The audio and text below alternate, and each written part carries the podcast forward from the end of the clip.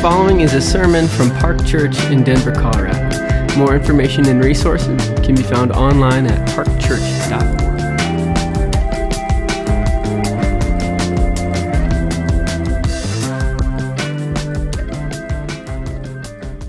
Good morning.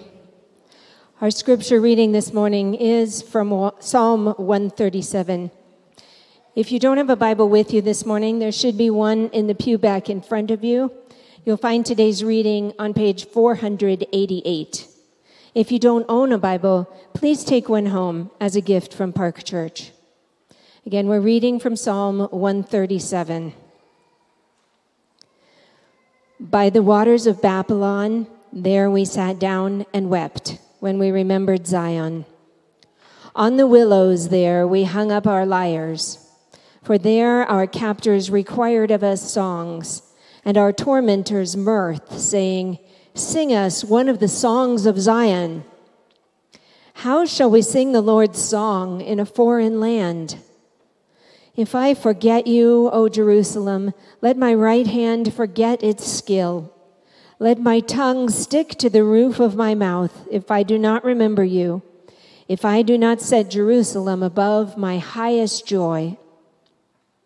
Remember, O Lord, against the Edomites the day of Jerusalem, how they said, Lay it bare, lay it bare down to its foundations. O daughter of Babylon, doomed to be destroyed, blessed shall he be who repays you with what you have done to us.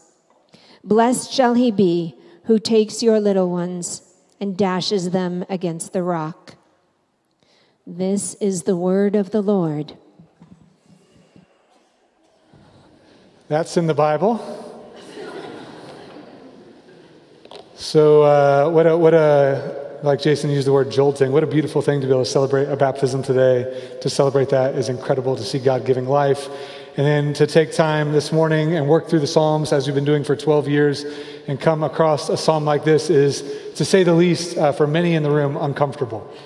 It's an uncomfortable psalm. Uh, maybe for some of you, disturbing would be a word that would be like closer to home for you emotionally when you hit that last line, especially um, in Psalm 137. And so we have some options as human beings when you come to the Word of God and you come across uh, uncomfortable things that maybe are a little bit disturbing for you.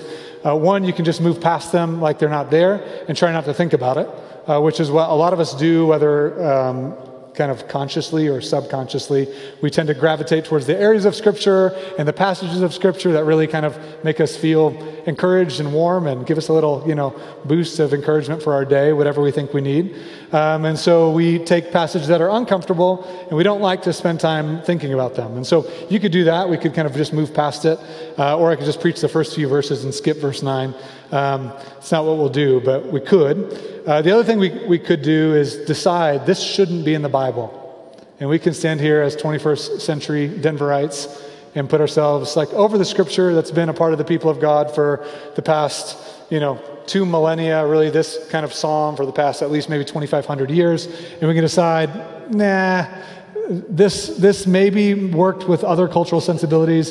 It doesn't work for us. We'll either reject that particular psalm or we'll reject the Old Testament, or maybe we'll take the whole Bible as a whole and just say, if this is in the Bible, I don't trust the Bible, and we just push away from it.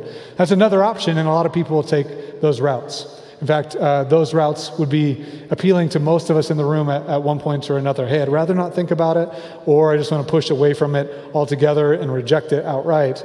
Um, but as a church family, what we've decided to do as we work through the Bible is when we get to challenging places to lean in.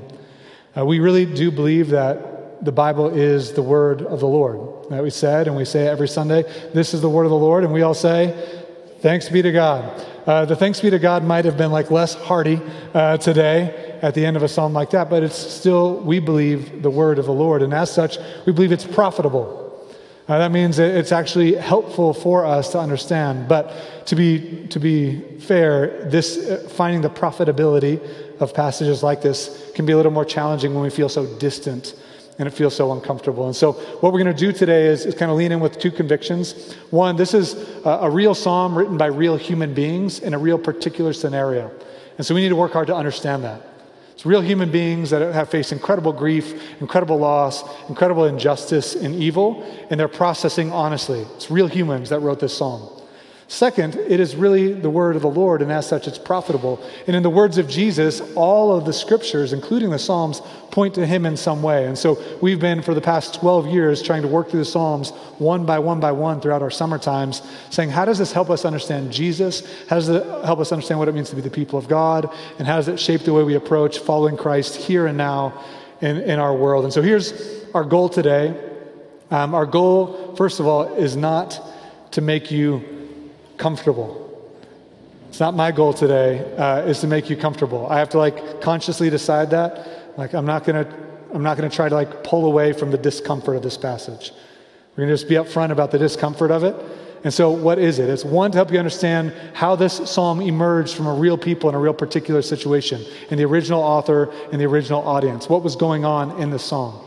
Second, to understand how do we make sense of a psalm like this in the light of who Jesus is, his teachings, his example, and the teachings of the early church that taught us things like love your enemies and do good to those who persecute you. Those kinds of things. How do we make sense of them together in a way that helps us understand Jesus? And my, my conviction is, and as I've even spent time in the psalm over the past couple weeks, that when you understand the justice of God and the mercy and love of God, you see a picture of Jesus that's stunning. We live in a world where people tend to want one or the other to some degree and fashion, and maybe different things in different circumstances.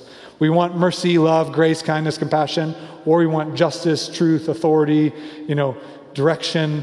And in God's word and in the person of Jesus, you see these things come, come together with such compelling beauty. I think in ways that actually resonate with the human experience, that resonate with our hearts and our core longings for the world. And so I'm going to pray that the Holy Spirit would guide us.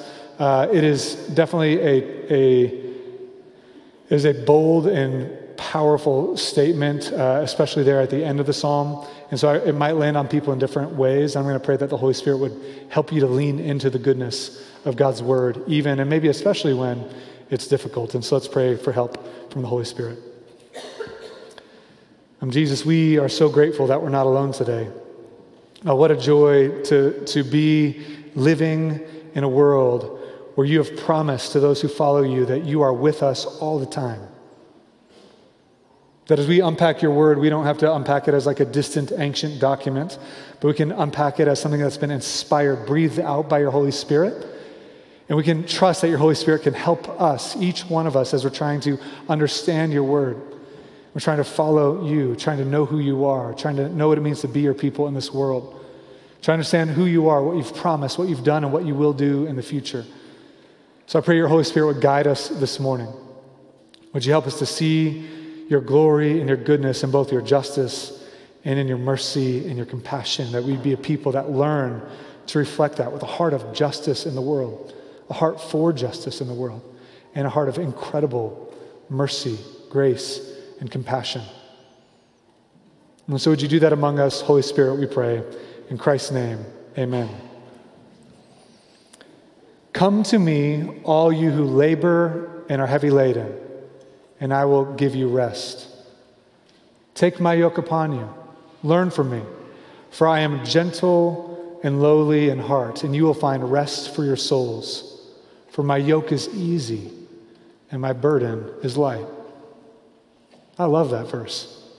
That's a fun one. Here's another one. If anyone slaps you on the right cheek, Turn to him the other also. I don't like that one as much, personally, but it feels to me like it would fit with cultural sensibilities forgiveness, grace. That'll preach. Love your enemies and pray for those who persecute you. Again, compelling. These are all words of Jesus that we could talk about, we could unpack, and, and they would land on us maybe with some conviction right? As much as we might like the way it sounds, living some of that stuff out, loving your enemies, praying for those who persecute you. If somebody hurts you, don't retaliate, but actually offer yourself again in love, like Jesus gave us an example of what that looked like in his own life. The sacrificial love that didn't repay evil for evil, but responded with humility, compassion, grace, and sacrifice. That stuff's easy to talk about. When we get to a passage like Psalm 137, verses 8 and 9, it feels different. And I'll read it again. You're like, I, I would rather you not, but we will anyways. O daughter of Babylon, doomed to be destroyed, blessed shall he be when he repays you with what you have done to us. Blessed shall he be who takes your little ones and dashes them against the rocks. Uh, this series we're working through is called Christ in the Psalms. And so, what we need to try to do is understand how a psalm like this, Psalm like 137, which is deeply uncomfortable and disturbing, how, how we understand how is it that it points to Jesus? How is it that it helps us understand who God is and what He's like? And again, my, my sense is when we understand it in its original context, it does not lose its sting it does not lose its bite, it does not lose its discomfort, but maybe there might be a little more compassion for the experience from which this song arose, and a greater sense of the justice of God that this song ultimately is anticipating and longing for. And so, what we need to start off with here to kind of dive in is a little bit of background what's going on in this psalm, specifically what kind of psalm it is, what's going on kind of in the context historically, and then we'll work through it piece by piece. The psalm itself will move through in three movements. It breaks up into three movements, and then we'll say, how do we make sense of this kind of a psalm in the light of Jesus, his teaching, his work on the cross, his resurrection, and what it means to follow him. So that's where we're headed. Uh, but first, a little bit of background. This is an imprecatory psalm an imprecatory psalm. It's, it's what we've kind of categorized uh, throughout history, the psalms in different categories. And, and some, one of the kind of big overarching categories of the psalms are these psalms of petition or lament, where the people of God are crying out in in a place of pain, often and almost always for deliverance. Occasionally, from the 60 to 70 kind of psalms of petition, the psalmist goes farther, not just to ask for deliverance, but to ask for retribution against their enemies. And those are the Psalms we call imprecatory Psalms. They have imprecations. And so to imprecate is to invoke evil against someone or something. And so these imprecatory Psalms aren't just like people with a personal vendetta, like you cut me off in traffic, like doom on your children. Um, it's not that kind of like response. It's, it's, a, it's a broader thing. And so this imprecatory Psalm is a psalm that calls for God to exact retributive justice against military enemies, in particular in the Psalms of the Hebrew people, military enemies against the people of Israel. That's what imprecatory Psalms are. There are probably around 35 of them. Uh, they have varying degrees of severity, varying degrees of imagery and heaviness and emotional weight. This morning, we get to cover uh, what is perhaps the most intense imprecatory psalm in the Bible, or at least that last line is. That last line is perhaps the most intense imprecatory line in all of the scripture, and we need to, to sort through it. Again, this, this idea of imprecation or kind of like praying that God would bring retributive justice against the enemies isn't this personal vendetta. It's not about revenge. It's not just animosity against somebody who wronged you or disturbed you. It's a response to gross, national level, horrific evil horrific evil. So as you're thinking about it, instead of thinking, I wonder if I should pray this psalm when my roommate annoys me, or when like my neighbor is like being too noisy, think more, what would it be like to be in the Holocaust as a Jewish man or woman or child? in a space where you've watched your family get ripped out of your home. You've been marched in these death marches to a death camp. You've watched your parents or your siblings or your friends get gassed in a chamber, and you've watched that again and again. You have no recourse. You have no action you can take. You are under the thumb of an oppressive regime, and there's nowhere to turn. What do you pray then? That's the kind of environment from which Psalm 137 emerged. That's the kind of environment. It was a longing for retributive justice an incredible place of pain. But that's not the only thing going on in the psalm. And so, before we even get to that longing for justice, we're going to make our way through the psalm little by little. This psalm is in the kind of few psalms that are seen as an appendix to the Psalms of Ascent, which we looked at over the past year, a year or so. Uh, the Psalms of Ascent, which are remembering the people of Israel, their journey back to Jerusalem. And so this particular psalm is seen, is seen historically in a place where the people of Israel had experienced captivity in Babylon. They lived in Jerusalem or in Judea. The Babylonian Empire, which had been kind of rolling through civilization after civilization after civilization, conquering people, decimating tribes, uh, genocide, wiping out entire cities, men, women, children, incredible atrocities of evil as the Babylonians rolled in their sort of like pursuit of taking over the kind of known world from their region As that continued to happen, in, in 587 BC, they sieged Jerusalem. They surrounded Jerusalem. And you can read about this in, in different places in the, in the Bible and Chronicles and other places. But they sieged Jerusalem. In that place of being under siege in 586, Babylon conquered Jerusalem and leveled it to the dust. Destroyed homes, destroyed the temple, killed, raped, pillaged, plundered, abused men, women, children, took some portion of those people in a couple iterations on a march, a prison march from Jerusalem to their capital city, Babylon, where they're held in captivity in Babylon. They were in Babylon for 70 years as captives before eventually Persia, through Cyrus the Great, dominates and destroys and overcomes Babylon. And Cyrus decrees that the people that have been brought into captivity in Babylon can go back home.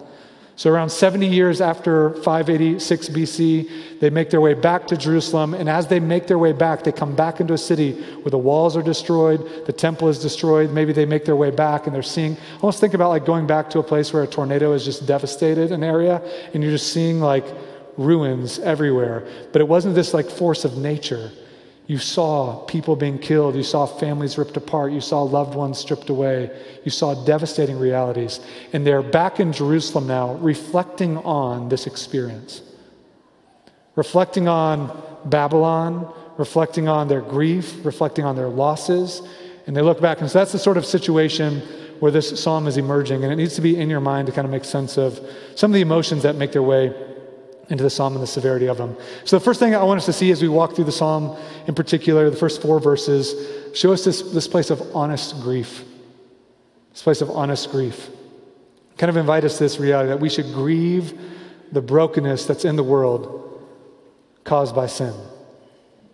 Uh, look with me, we're going to start right there at the beginning, uh, verse 1 of Psalm 137. It says this By the waters of Babylon, there we sat down and we wept when we remembered Zion. They're imagining when they are brought, marched from Jerusalem after all of this loss loss of loved ones, death, destruction of their temple, their whole city, their whole nation has been absolutely decimated. It feels like it's the end. They've been marched all the way to Babylon. They're in Babylon and they're sitting in these kind of around these water canals and there are these willow trees and, they, and they're there around the waters and it's like they sit down and just break down and, and weeping. When they remember Zion, when they remember what it had been like to be in their own city with their people, with their family, singing songs, singing the songs of Zion, celebrating God's presence with them, celebrating His nearness, celebrating His care and His protection, showing love and learning His ways. They remembered something of that life. And, and as they now, that life as it was has been crushed. I think about that line from Les Mis, like the idea of like, my life has killed the dream I dreamed. Like this idea of, of like absolute, absolute devastation. The life that they had experienced has been devastated. And now they're just grieving the life that is and all that has been lost. And they're doing it with honesty. Look at the next verse there. It says, On the willows there, we hung up our lyres. Lyres are these stringed instruments, maybe like harps or guitars of some kind, just different stringed instruments. If you didn't see the image out front on your way in, you'll see a, a tree uh, with a bunch of harps hanging from it, really beautiful photography. But this idea of these instruments that were used to sing the songs of Zion, to celebrate who God is and what He had done, and His protection, His care, His redemption, what He had done to deliver them from Egypt, what He had done to bring them into the promised land, what He had done to give them the law and to, and to bring them to a place of like joy as a people, to give them a king. They had celebrated God's presence among them in Jerusalem with these harps, and now they have these harps, and they're like, no more celebration. We're hanging up the harps. There's no room for joy and song when we've experienced what we've experienced. There's no more singing songs of joy, songs of Zion, while we're in Babylon. And so here's what happens it says this, verse 3 For there our captors required songs of us, and our tormentors mirth, saying, Sing us one of the songs of Zion. The images of the Babylonian soldiers marching them and mocking them. Hey, nice harp. Why don't you play us one of your celebration songs? I've heard you guys like to write music. Play us one of your songs. And there's like, we, there's no way we're going to sing a song that celebrates the reign of God, the nearness of God, the presence of God, the goodness of God, when what we're experiencing is absolute devastation. They felt intense grief. and they hang their harps up, even in the face of the animosity and the heckling of the Babylonian soldiers. It always drives me nuts when, um, when English translations use a word that just no English speaking people use, like mirth. When was the last time in the past decade you've used the word mirth? Like, oh, they mirth, you know? Um, just they're, mo- they're laughing and mocking them. And they're not going to, the Israelites are not going to play that, that game. They're going to sit in the grief. Again, we're invited in this kind of a space to actually grieve the brokenness that's in the world caused by sin. What they're doing is they're reflecting they're, they're reflecting on an experience in Jerusalem. Maybe they're idealizing it in, in, a little, in a little bit. Even the experience in Jerusalem over the past couple hundred years have been marked by a lot of brokenness and pain in their own life. But they're longing for life in the presence of God, this idea of the way the world ought to be.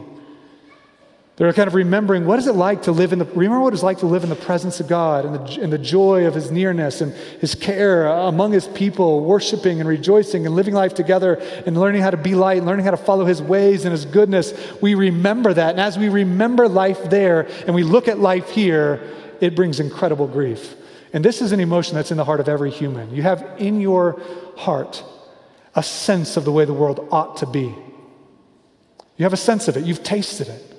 Every little glimpse of joy, every little moment of delight, every little experience of love, every time you see justice and compassion and generosity, every time you, you experience laughter and nearness and friendship, every time you experience intimacy in a relationship and faithfulness and gr- grace and forgiveness, it's a sense of like that's the way the world ought to be. And every human has a sense of that to some degree.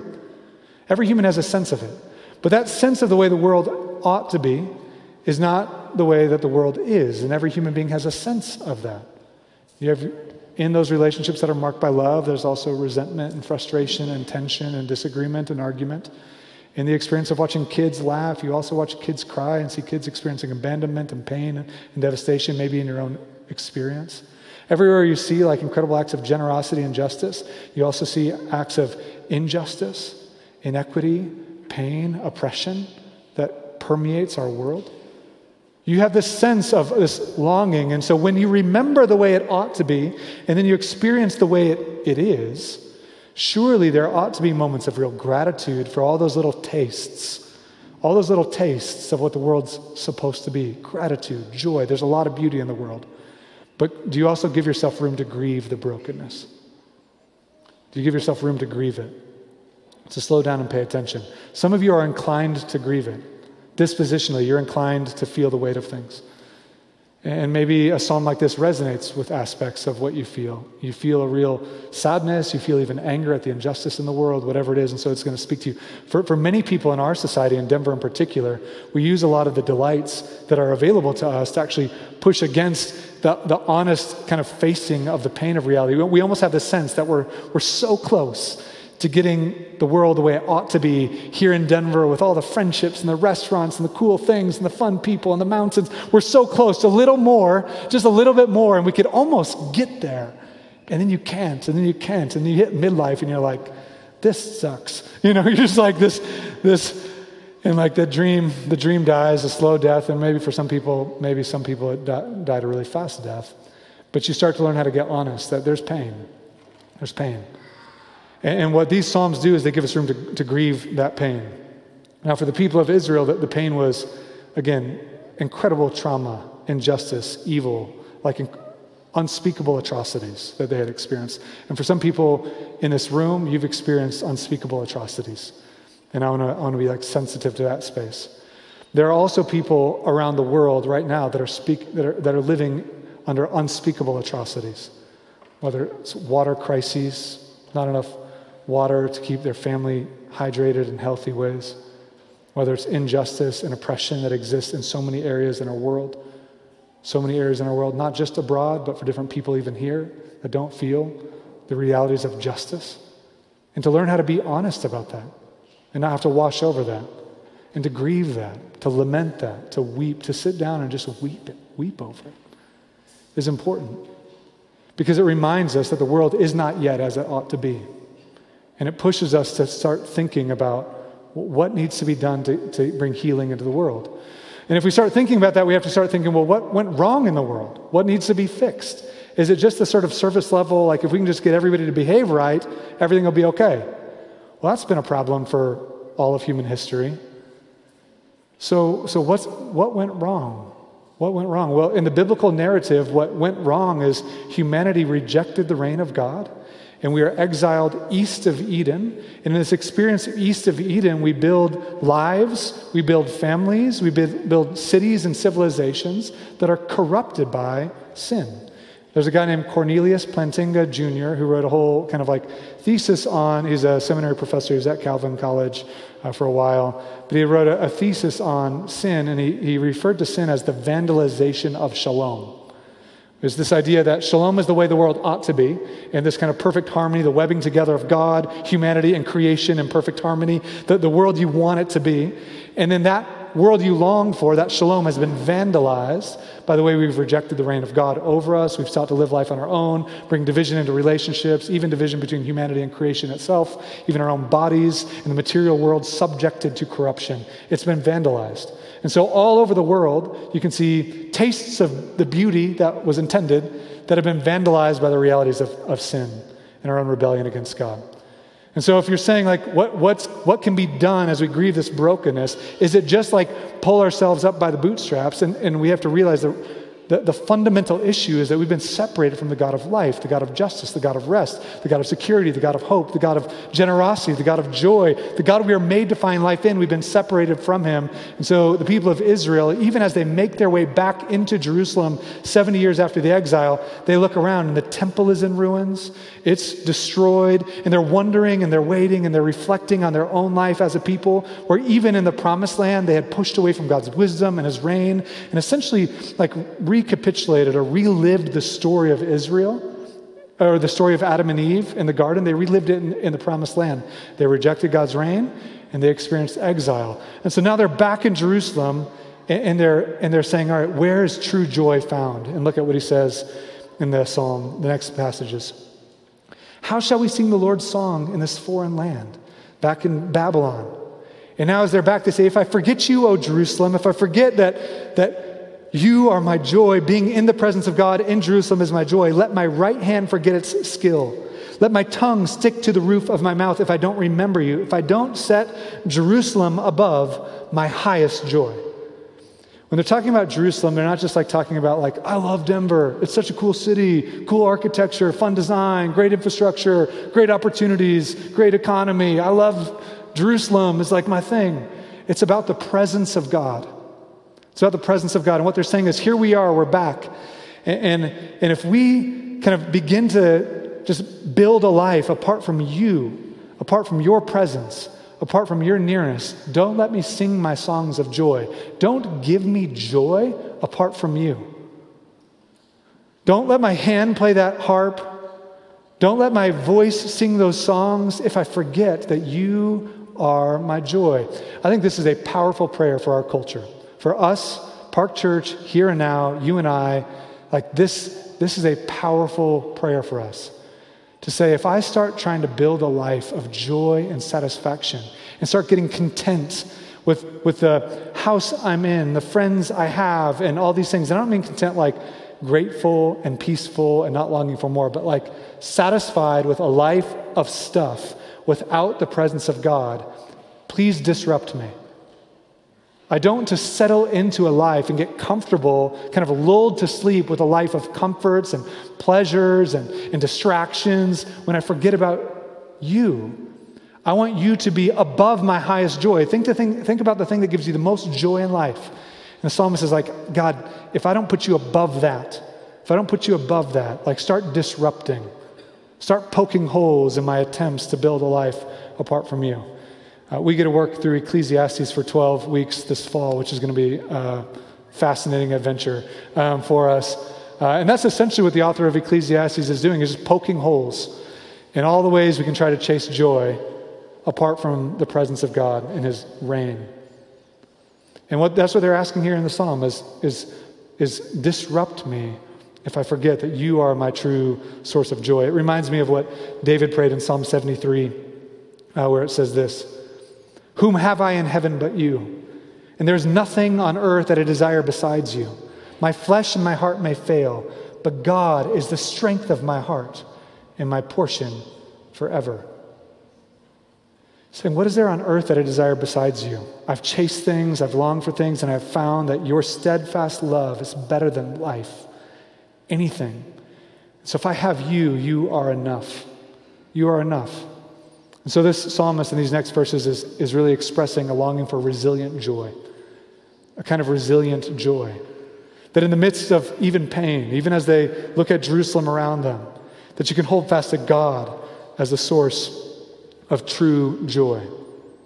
When you're walking through life and you're tasting the, the joy of family or friendship or life, you enjoy aspects of your job, you enjoy a great time in the, in, in, the mountains over the weekend, you're here in the city and you just get to enjoy a sunny Sunday afternoon, man, we should rejoice in that. But the second we put that above the presence of God and we actually say, God exists to give me more of that, instead of that exists to give me a taste of God, we've flipped it the wrong way. We've flipped it the wrong way.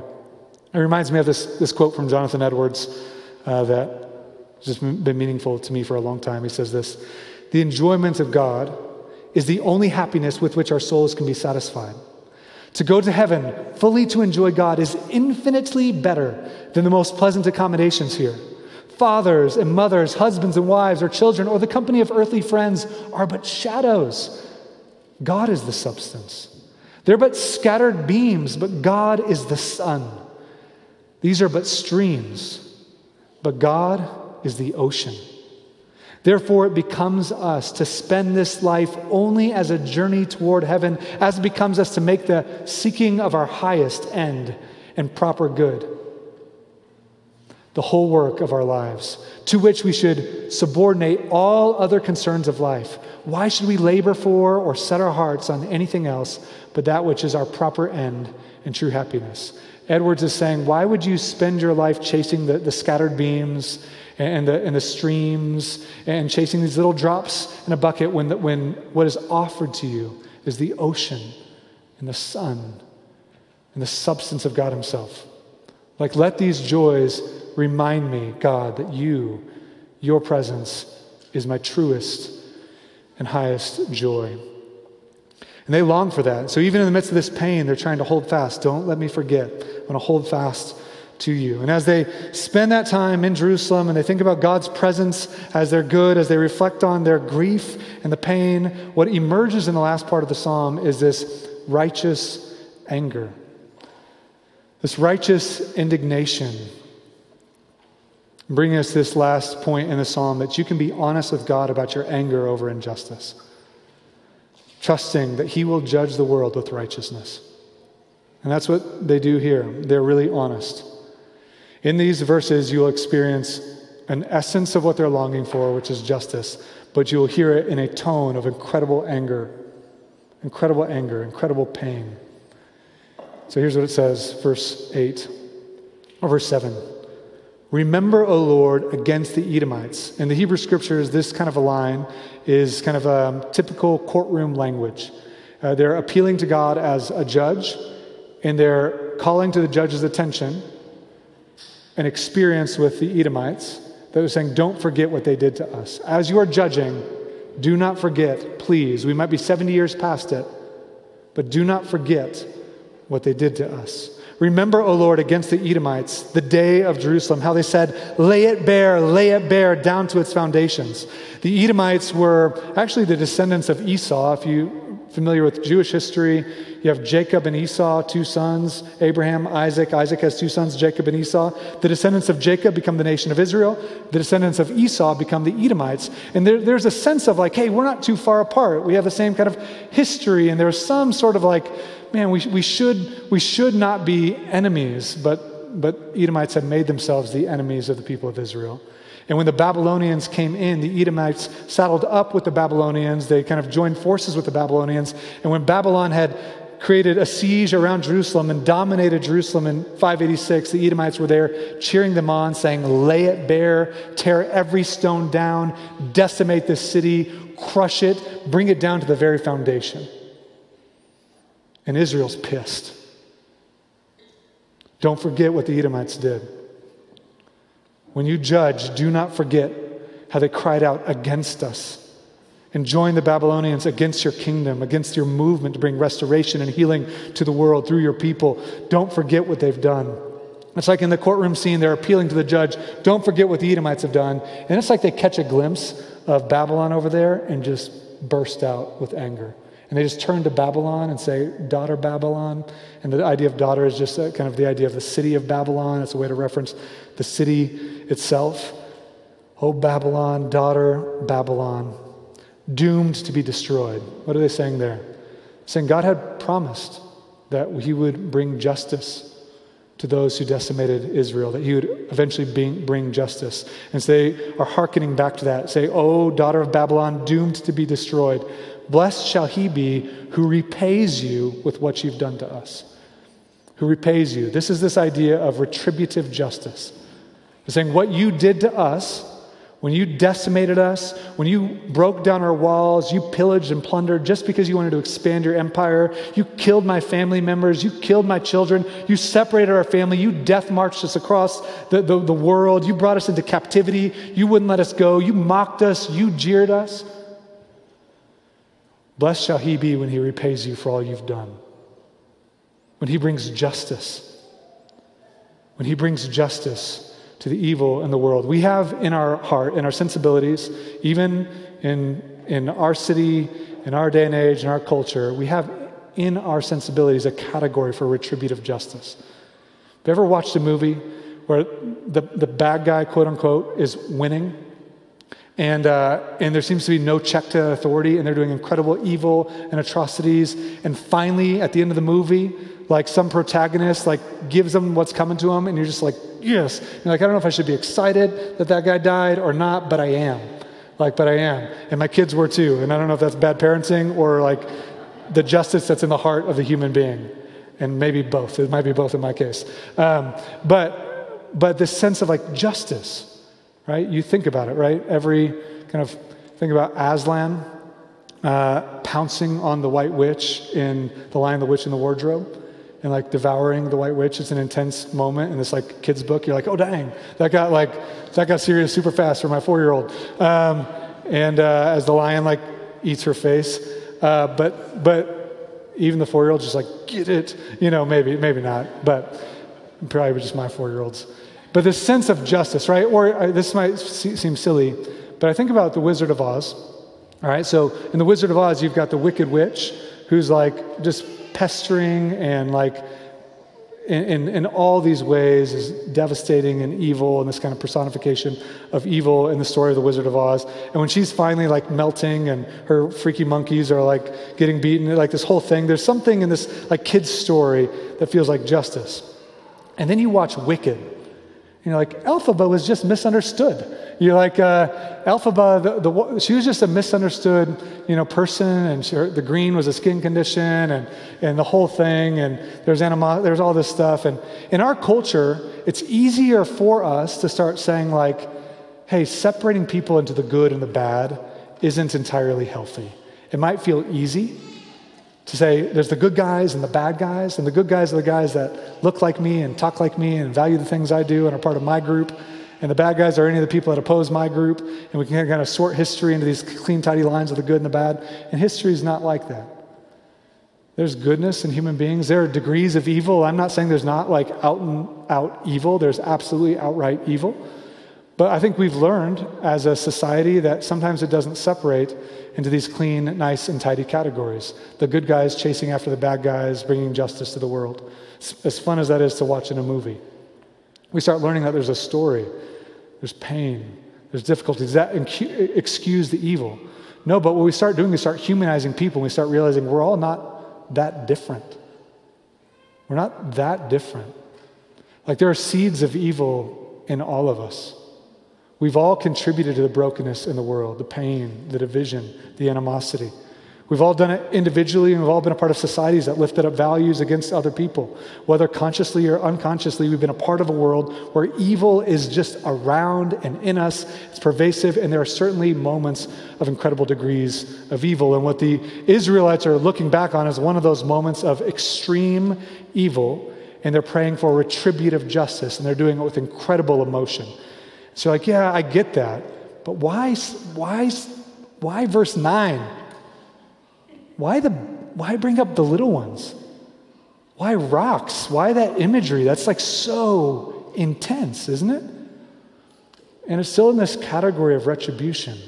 What the, what the Babylonians had done and did to people groups is that kind of atrocity killing children, raping, pillaging, plundering.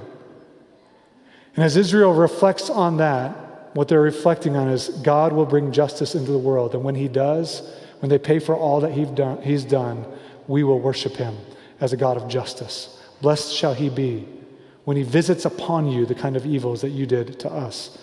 Now, now, does that mean that they're like waiting for God to like come and take babies and dash them against rocks?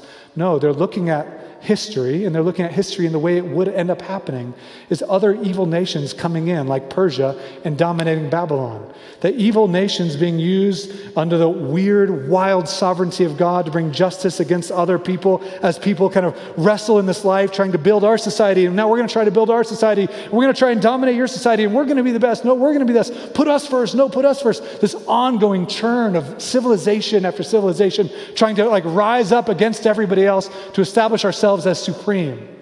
And, and, God, in that economy of injustice, sin, separation, pride, oppression, all of that, in that economy, we dominate each other and bring and exacerbate the pain in this world in ways that throughout history have been incalculable. If you went right now, when I was in Marungatuni last fall in Uganda, and you hear about the stories of Joseph Kony and the Lord's Resistance Army, the, the, abducting of children and bringing them into brainwashing them into child soldier life, bringing and killing families and burning fields and crops in the ways it devastated that people group. And you look at a psalm like this, and a psalm like this is a longing, like, bring justice into the world. We sit in a nation where the vast majority of us have tasted nothing like that. And you sit, whatever your views on American foreign policy might be, whatever they might be, I'm not making any statement about that, but you sit in a world where those battles that bring you the ability to kind of like live your life and kind of say, well, that feels really intense. It's because that experience is so far from us because those battles are being fought in other nations across borders a long way away from us. I'm not justifying or making a judgment. I'm saying just know you sit in a space we're evaluating this when it's so far from the experience that most of us have ever had, but it's not so far from the human experience that many have had. I'm going to read this uh, quote here from uh, this guy, Dennis Tucker and Jamie Grant. Well, here I'll do, I'll do two. Um, the first one is, I'll do that one. It says, reminds us, Psalm 137 reminds us of the reality of oppressive power that exists in the world. Even today, Babylon now has many faces and goes by many names. Its presence in our world is legion, meaning many. It's all over the place. We've come to accept it as reality, as the norm.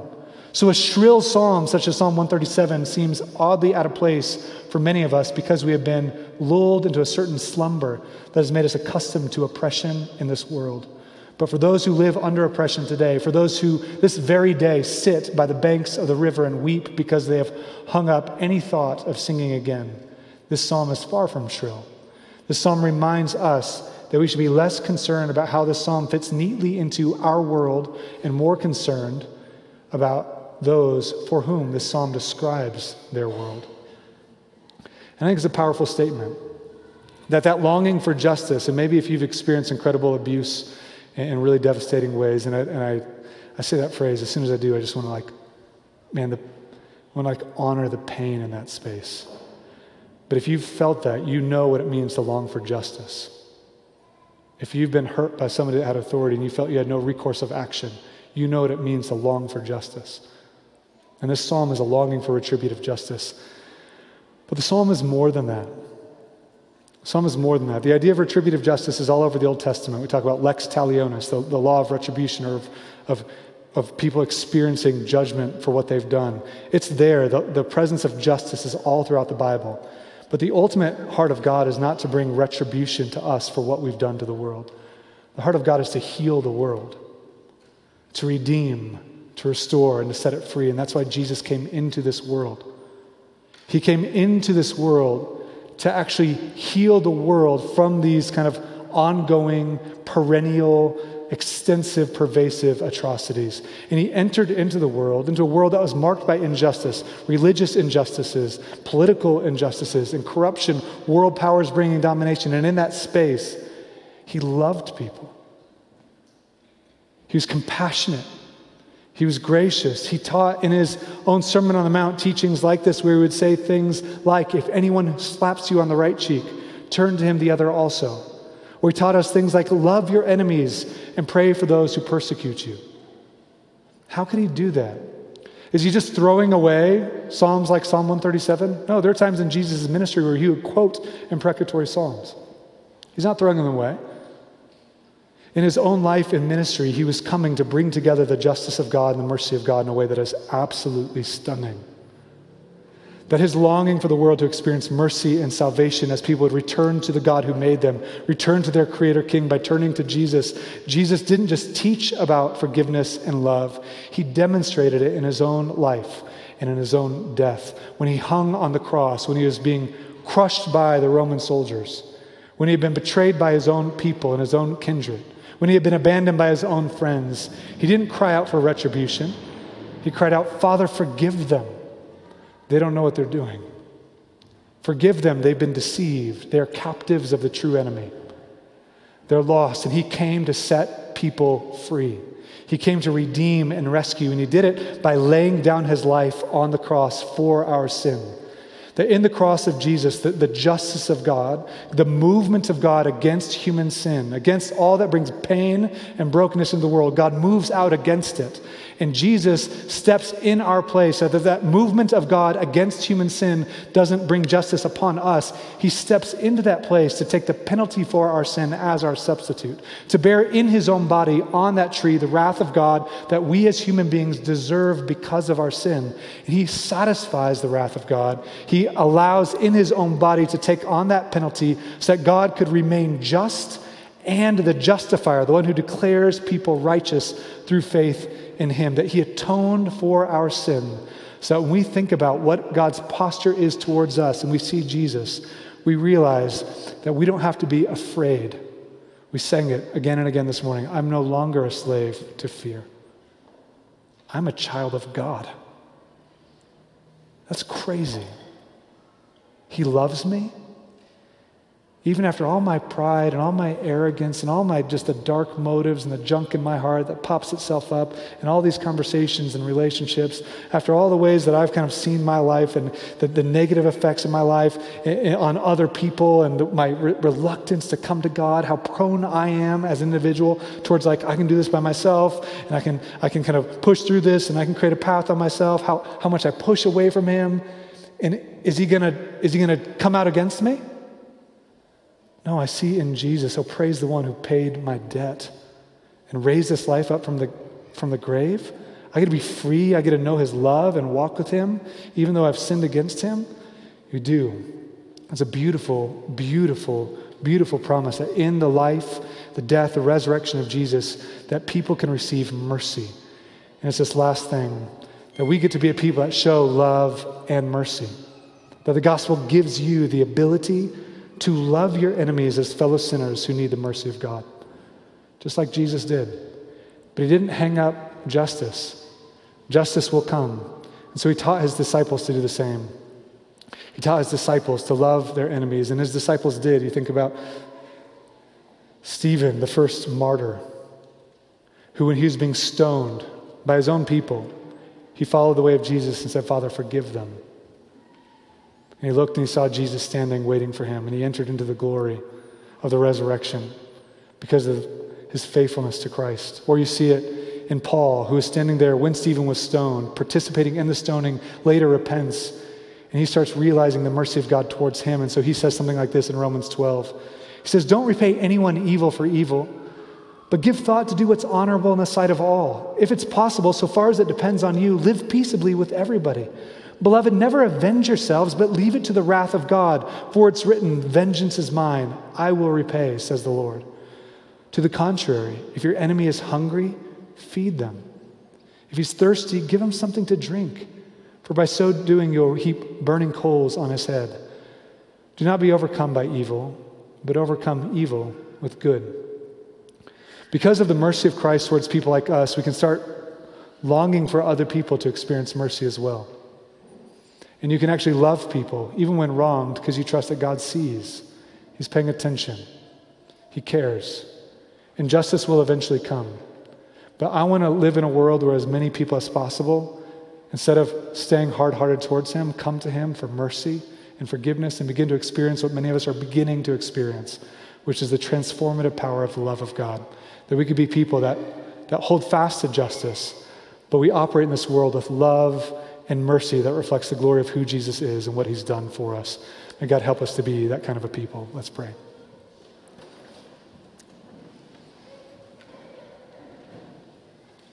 Now, Jesus, we need you even now.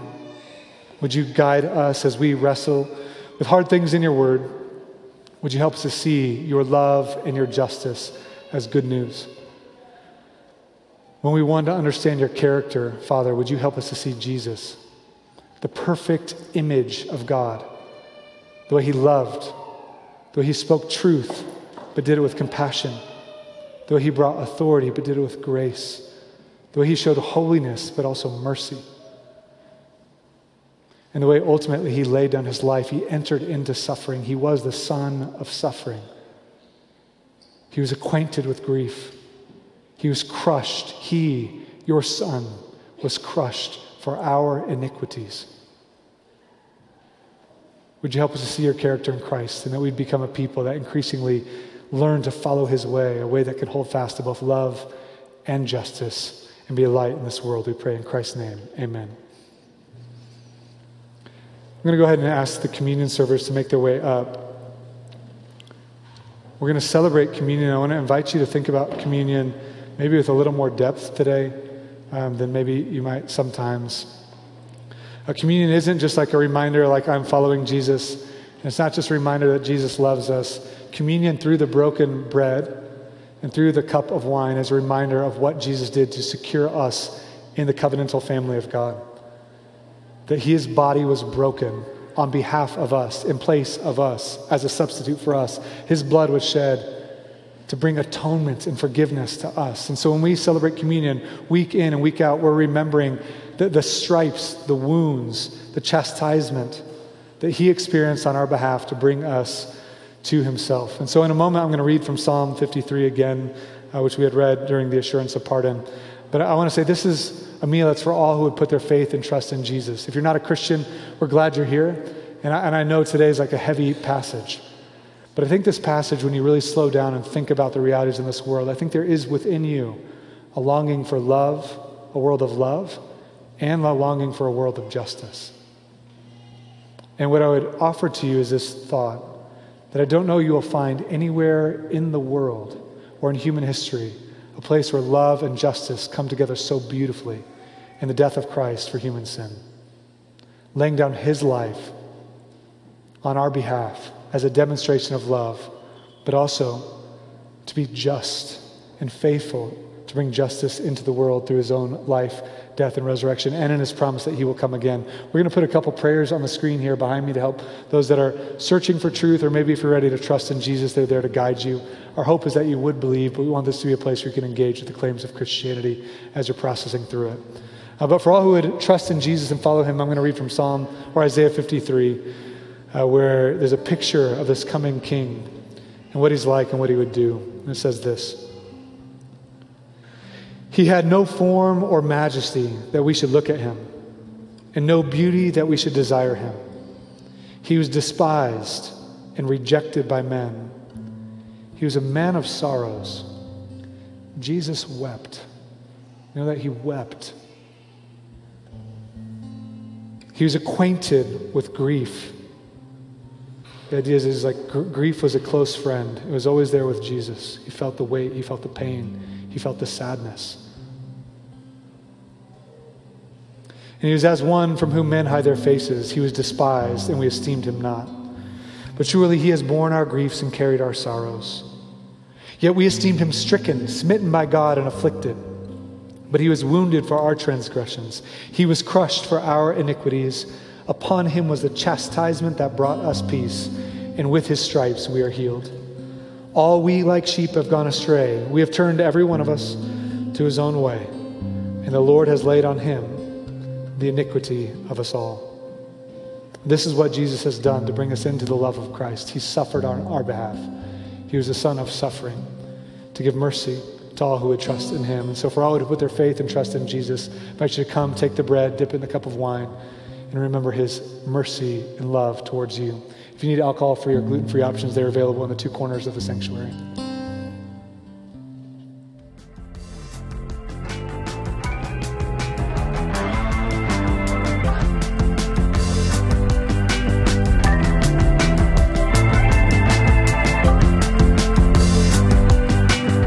Hey, thanks for listening.